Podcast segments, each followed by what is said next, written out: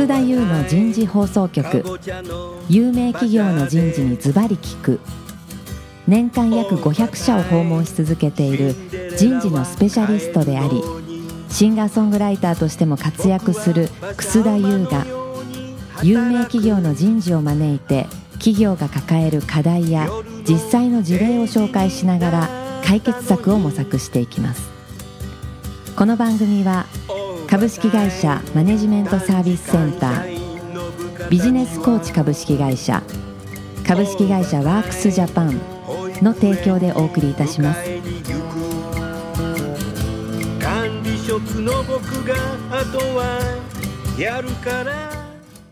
楠田優の人事放送局、パーソナリティの楠田優です。今日も先週、先々週に引き続きテーマはカルチャートランスフォーメーション、組織文化の変革。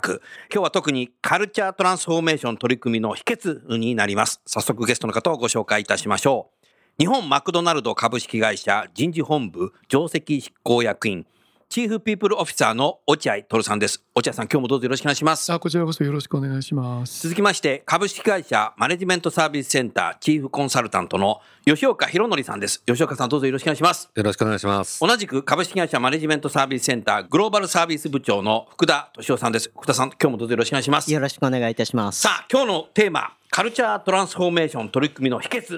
訣になります。落合さん、秘訣いかがですか？重たいですね、この課題も、ただ自分が今まで取り組んできたカルチャートランスフォーメーションでは、これ以前にお話したかと思いますけども、いくつかのやっぱりステップがあります。で、それをちょっと経験してきたのでご紹介してもよろしいですか？お願いいたします。まず最初のステップがコンペリングストーリーって言いましたけども、なぜカルチャートランスフォーメーション、カルチャーチェンジが必要なのかということを、経営のトップ層からですね、ちゃんと明確に方向性を定めるってことですね。それが第一ステップだと思います。で、次にはアセスメントですね。今の現状とトランスフォーメーションですから、当然現状のそのカルチャーが根付いてるっていうのは前提にあると思います。で、そことこれからどういうふうにカルチャーを変えたいかっていうところのアセスメントを行う必要があると思うんですね。で、それが明確になると、そのギャップアナリシスですから、進むべき方向性がある程度明確になりますよね。で、そこからマイルストーンなんか出てきると思うんですけど、で、重要なことは、これも前回お話したと思いますけども、カルチャーはcan not be taught、教えられるべきものではない、教えることができないと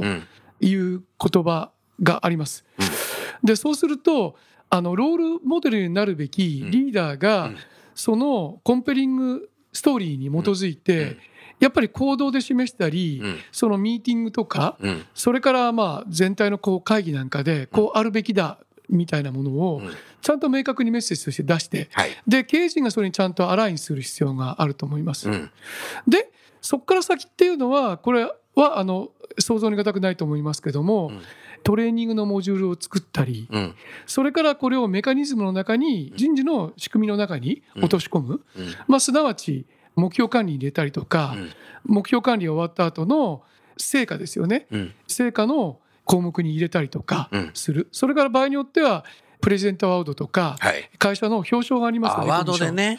そういったところにそのカルチャーを推進したり、カルチャーをいい形でそのデモンストレーションした人を、例えばリコグニションするようなものを作ると、こういうことをしていけば自然と循環していって、求むべきカルチャーっていうのは会社の中に定着していくんだろうなと、変わっていくんだろうなとっていうふうに思いますけど、そうすると最初にこう新しいカルチャーっていうものを決めたときに、一部のリーダーがそれに向かって変えようっていうことで動いてくれる、行動してくれるリーダーを探すのも重要だね。そうですね、見つけるっていうか、探すって言いますか、その現状のマネジメントのメンバーがそこにやっぱりその同意をする、同じセームページですよね。そういうことだね。それでやっていこうと、同じバスに乗るって意味ですよね。そういうことね、なるほどね。で、そうすると自然に社員、それからもちろん中間管理職の方たちは、上級幹部の方たちも、こういう形なんだという形で身をもって分かりますから、追随する機会はたくさん作れると思いますね。トレーニングって先ほどおっしゃってたけど、トレーニングってどういうことをするんですか？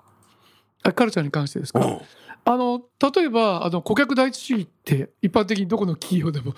あるな、それな。でそれはいろんな言葉で表現の仕方が変わると思いますけどね、うん、それを例えばですけれども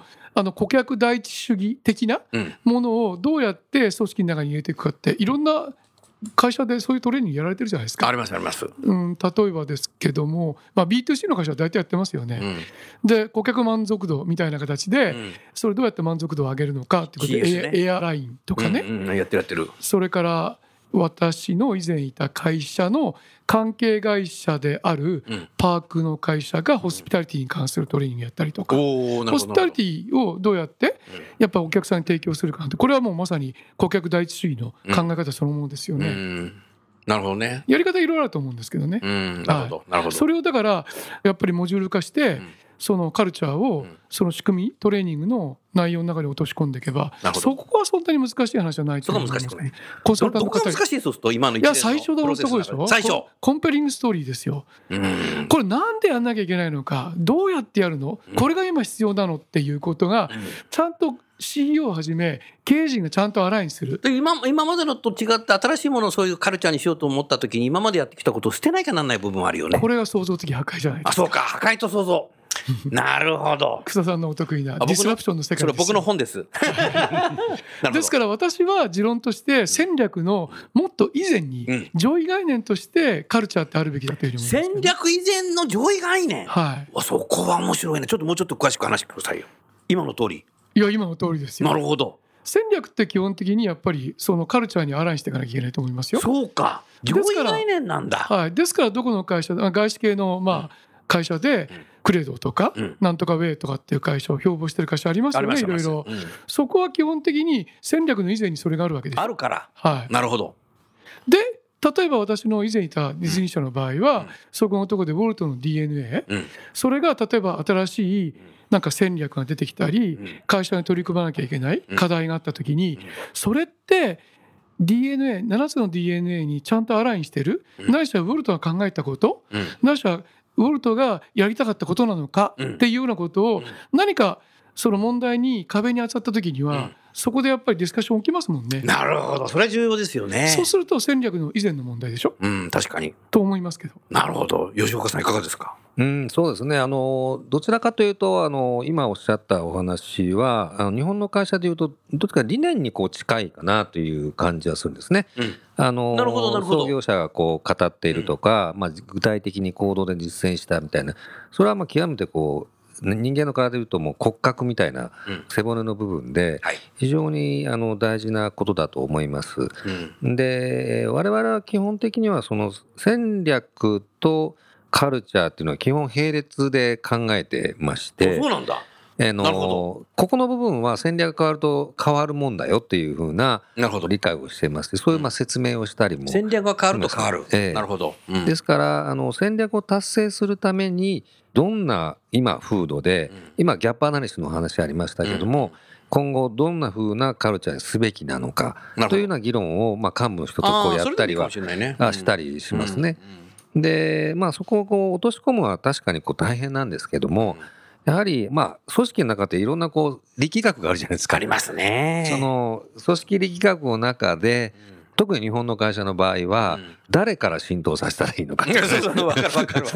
どこを抑えたらいいのかみたいな、結構ドロドロした話はあるんですけども、いわゆるこうコミュニケーション戦略としてどこをプライオリティ上げますかみたいなことですとか、そんなことをやったりはしますですね。いずれにしろカルチャーを変えるということはやっぱ戦略と一体になってるっていう感じもあるね、うん、そうですね、そういうことなんだよね、なるほどね。福田さんいかがですか。そうですね、あとは取り組みの秘訣っていうことを今回なんですが、その戦略またはこのカルチャーって、この取った行動が正しいのかどうかなかなか分かんないんですよね。行動が正しいかどうか、なるほど。それをちゃんと評価をする軸、先ほど落合さんがおっしゃってた4番目の仕組み作り、仕組み作り、ここが非常に重要なところだと私は思います。なるほど、なるほど。で仕組み、私の前の経験で言うと、ナインボックスってありますよね。あ、なるほどね。縦軸にパフォーマンスで、だいたい横軸にポテンシャル。そうね。でこれをですね、縦軸に業績パフォーマンスで、横軸にコアバリューってしたんですね。なるほど。そうすると縦軸と横軸非常に同じぐらい重要性だと、カルチャーに注目をしてコアバリューを体現してるかどうかということに評価軸として入れてるんだ。そうするとカルチャーというものがちゃんと評価をされていく、その行動が正しかったのか正しくなかったのかということを彼らは自分で評価されて分かっていく、そこに見える化っていうのはカルチャーの浸透の秘訣っていうのが私はあるんじゃないかなと思ってました。なるほどね、それを評価するマネージャーも結構試されるね。それもうまさにマネージャーこそがカルチャーのもうモデルという、伝道師みたいな、そうですよね、なるほどな。落合さん、やっぱり評価って重要なんだね。最終的にはそこでしょう、これがメカニズムになると最終的にはそこに行きますよね、目標管理のところでちゃんと自社のカルチャー、バリューでもいいんですけども、それをちゃんと自分が実現してるか具現化してるかっていうことを目標管理に入れたり、それを内発的に言えればいいわけだよね。そうですね、それからあと最終的な評価のところにもそれを例えばロールモデルとして、例えばマネージャークラスでしたら、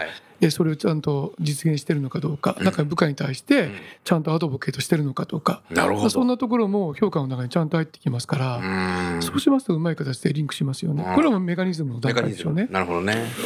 そういう会社でやっぱ育っていくと、そういうね、伝道師じゃないけどパイプラインができるね、そうですね。それをやっぱ作っていかないといけないね。で先ほどアワードとおっしゃったけど、表彰するの重要だね。それ重要だなと思った。そうですね。ですからいろんなこう会社って仕組みがありますんで、表彰制度だったり給与の制度だったり、やっぱりこう何とこうアラインしているのかみたいなのは、従業員をはっきりと示す。なるほど。それ重要だね。いいですよね。なるほどな。いやー、なんか落合さんすごい今日なんか面白いね、秘訣がだんだん分かってきたね。そうですかね。相当日本の企業変わりそうだこれ。変わってほしいですよね。変わってほしいね。でも変わらないと競争に勝てませんよね。なるほど。競争に勝つためにあるわけだからね。そうだよね。そうですね。なるほどな。前回落合さんおっしゃったそのリーダーシップとカルチャーは表裏一体だということ、まさに江戸川社員さんもね、戦略とカルチャーが一体だと、まさに一緒の同じことですよね。そこだね。そこをやっぱトップが語れないとダメだね。トップも。ですからカルチャーはまさにトップですよ。トップだね。トップですよ。なるほどね。なかなか日本の会社ではね、カルチャーをこう皆さん集めてこうだよみたいな、なかなかないのでね。アメリカ人のそのトップも何人も知ってますけども、やっぱりこう自分のやっぱりストーリーをね、すごくこう感情を込めて語るっていうところなんかやっぱり避けてますね。それはさ、1回目に言ったけどさ、やっぱり落合さんもそうだけど、ストーリーテーリングだよね。そうですね。ストーリーで語るってどうやって訓練するの？ディズニーの映画見てればいいの？いやぜひ見てください。コマーシャルになっちゃった。なるほど。でこの物語で語るよね。そうですね。やっぱり物語でちゃんと語るっていうことが腹落ちはしやすいですよね。あとエピソード、いやそれ重要ですよね。重要だね。だから単語で語っても、その時には単語は拾えても、それって基本的にハートに刺さらないじゃないですか。それはね、単なるプレゼンテーションなんだ。いやだと思いますよ。で単語で並べるのはプレゼンテーションなんで、多分。数字で語ればいいわけですから、ね。そうだよね。綺麗なキーノート使ってですね。誰がやっても同じこと喋ればいいわけですね。だからちなみに前の会社、そのディズニー社の場合、そのプレゼンションするときはなるべくデックは使うなと、デッキを作るなと、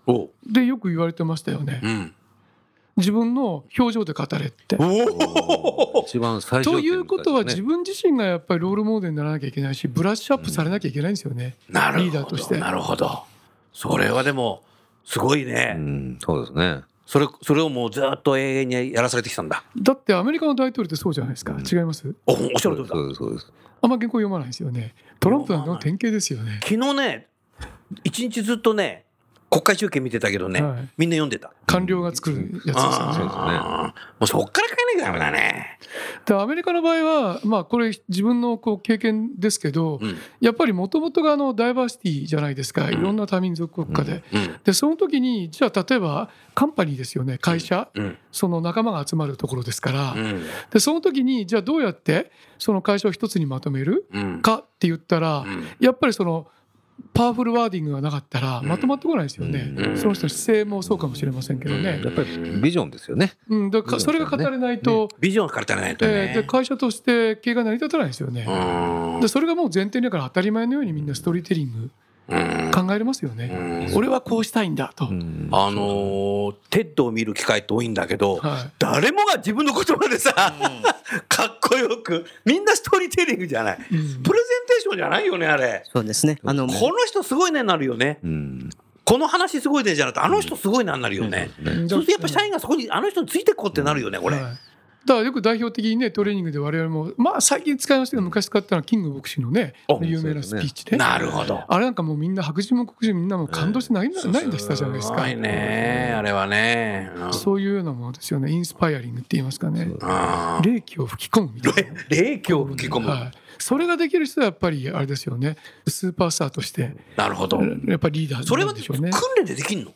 やっぱある程度訓練じゃないですか。落合さんも訓練したの？いや僕は全然そういう場面なかったです、まあ、そういうカリスマ性のある方たちを見ながら真似ようという努力はしてきました、ね、ああなるほどね、はい、でもそれ社内かグループにそういうロールモデルがいるっていうのはいいよね。いやこれは勉強になりますね。当社に誰もいないよってなったらどこ見ればテッド見ればいいのかなるほど、まあ、身近にいるってことはとっても重要です。身近にいるっていうのはすごいね、まあ、ある程度訓練は可能だと思いますね。訓練可能、私もみんなねリスナーの方ねほっとして今エグゼクティブの診断をやってますけど、うん、やはり先ほど落合さんがおっしゃった自分でストーリーを語るっていうのは結構苦手な人多いんですね、特に日本人は、うんうん、でこれはグローバルとの比較でも弱いというふうに明らかに出てるので、よくトレーニングでやるのは白い紙渡して、はい、どんな世界にしたいのか絵で描きなさいみたいな。わお絵で描く、戦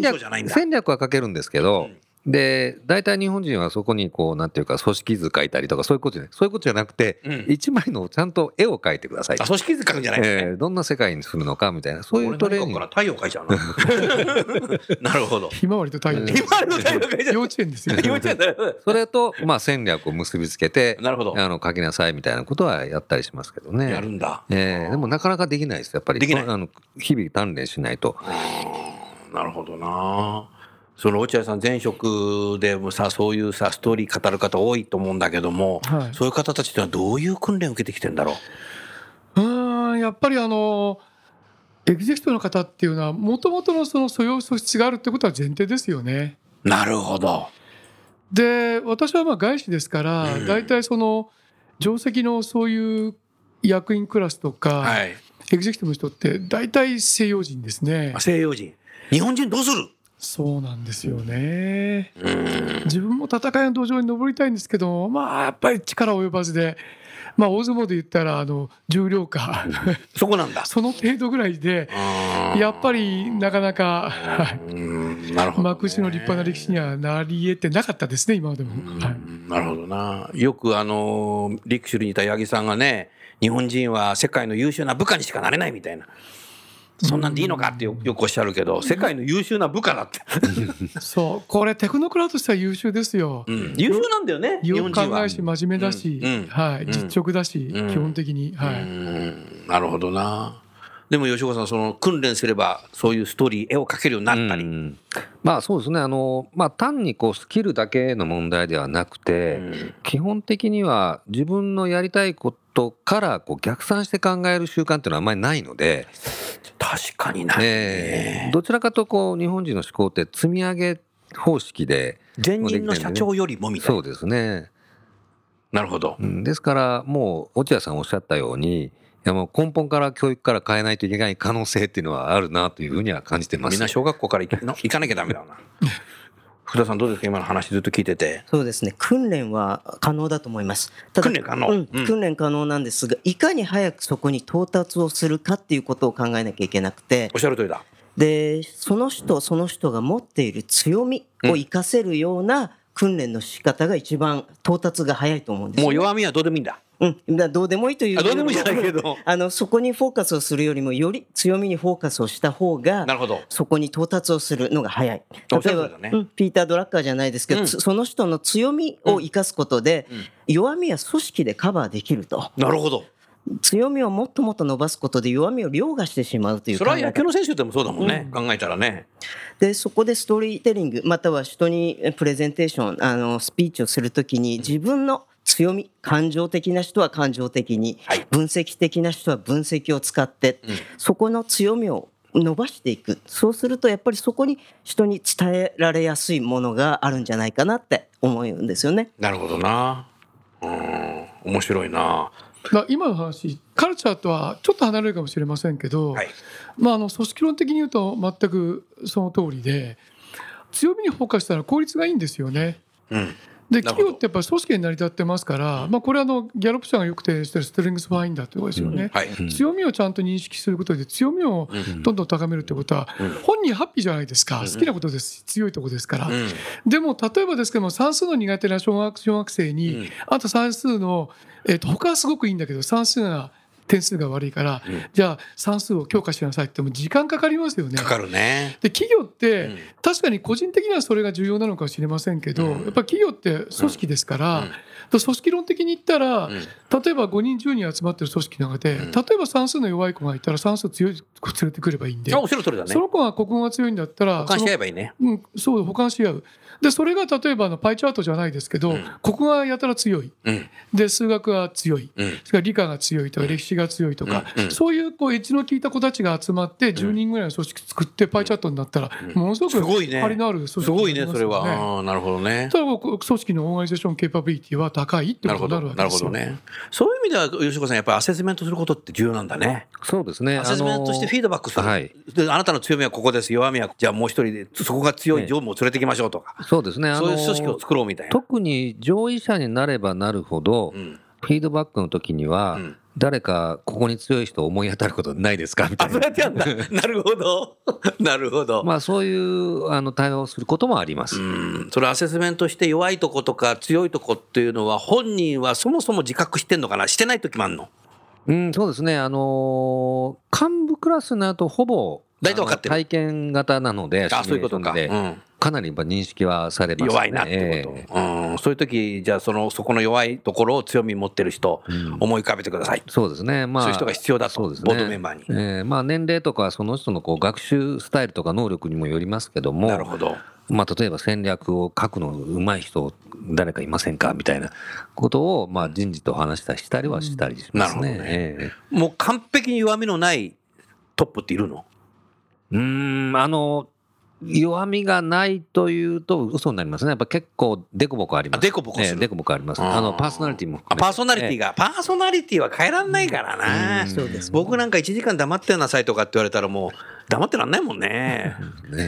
興味深い調査がありまして、数年前なんですが、この記事がハーバードビジネスレビューの最も反響の高かった記事として、ゼンガー・フォークスマンという会社の360度評価3万人にですね。3万人に360サービスやったの？でやった結果ですね、どういうリーダーが最も影響力、リーダーシップが発揮されてるかどうかの調査があったんですね。すごいな、ちょっと興味あるなそれ。でこの特に、発揮が高かったリーダーはどういう人かっていうと、その人の際立った強みを生かしてるリーダーが最も影響力があった。なるほど。1つよりも2つ、2つよりも3つ、その人の強みを生かしてるリーダーが最も影響力があったっていうのがゼンガー・フォークスマンの、企業の、調査として分かってることです。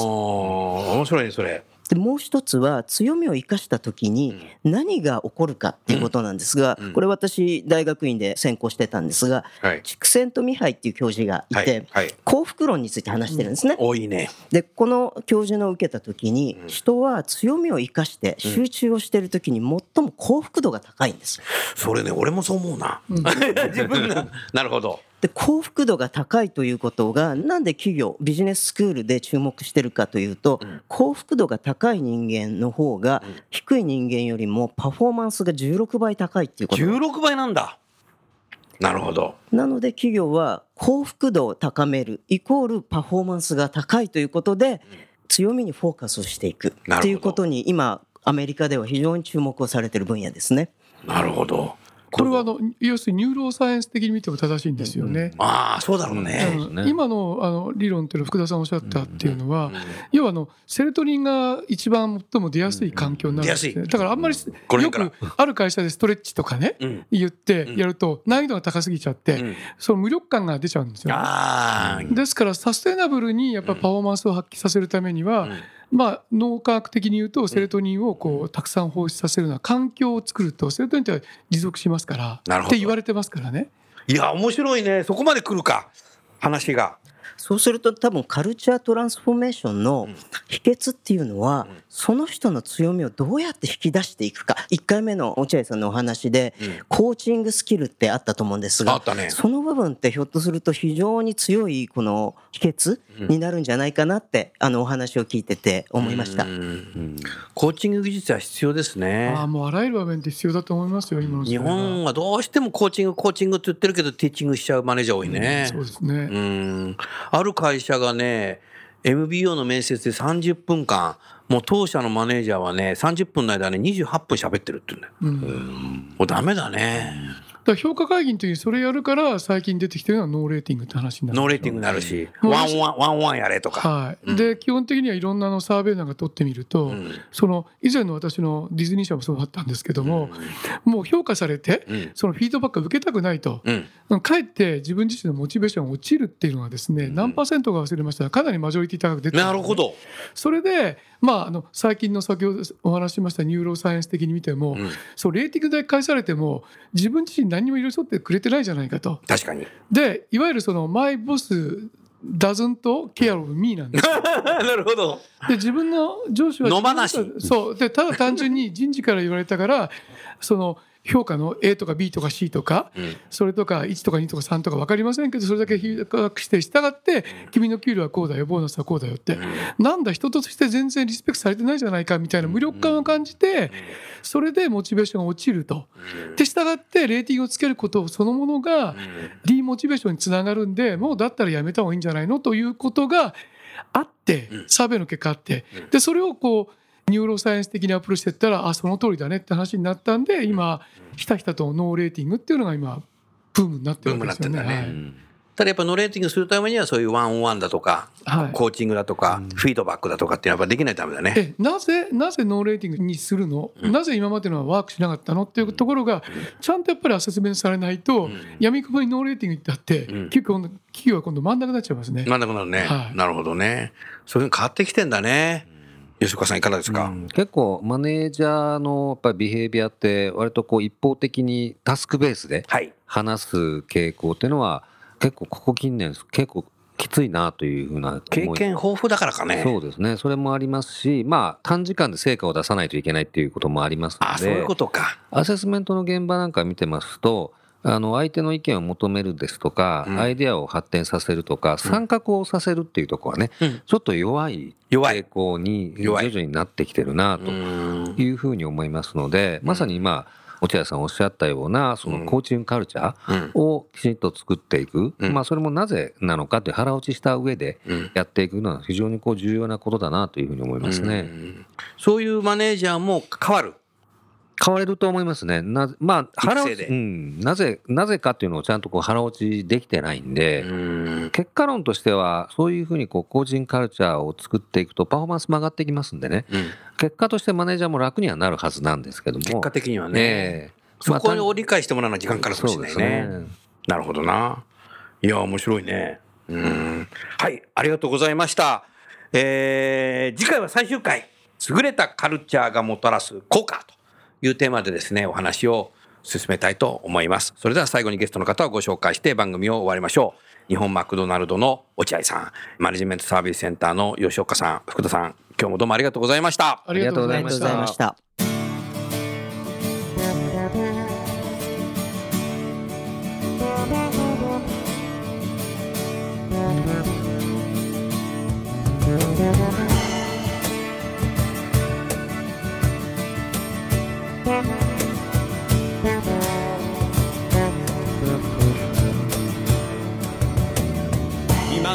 今日のお話はいかがでしたか。楠田優の The Times Will Change 時代は変えられるとともにエンディングといたします。この番組は日本最大級の人事ポータルサイト HR プロのウェブサイトからもお聞きいただくことができます。 HR プロでは人事領域に役立つさまざまな情報を提供しています。ご興味がある方はウェブサイトをご覧ください。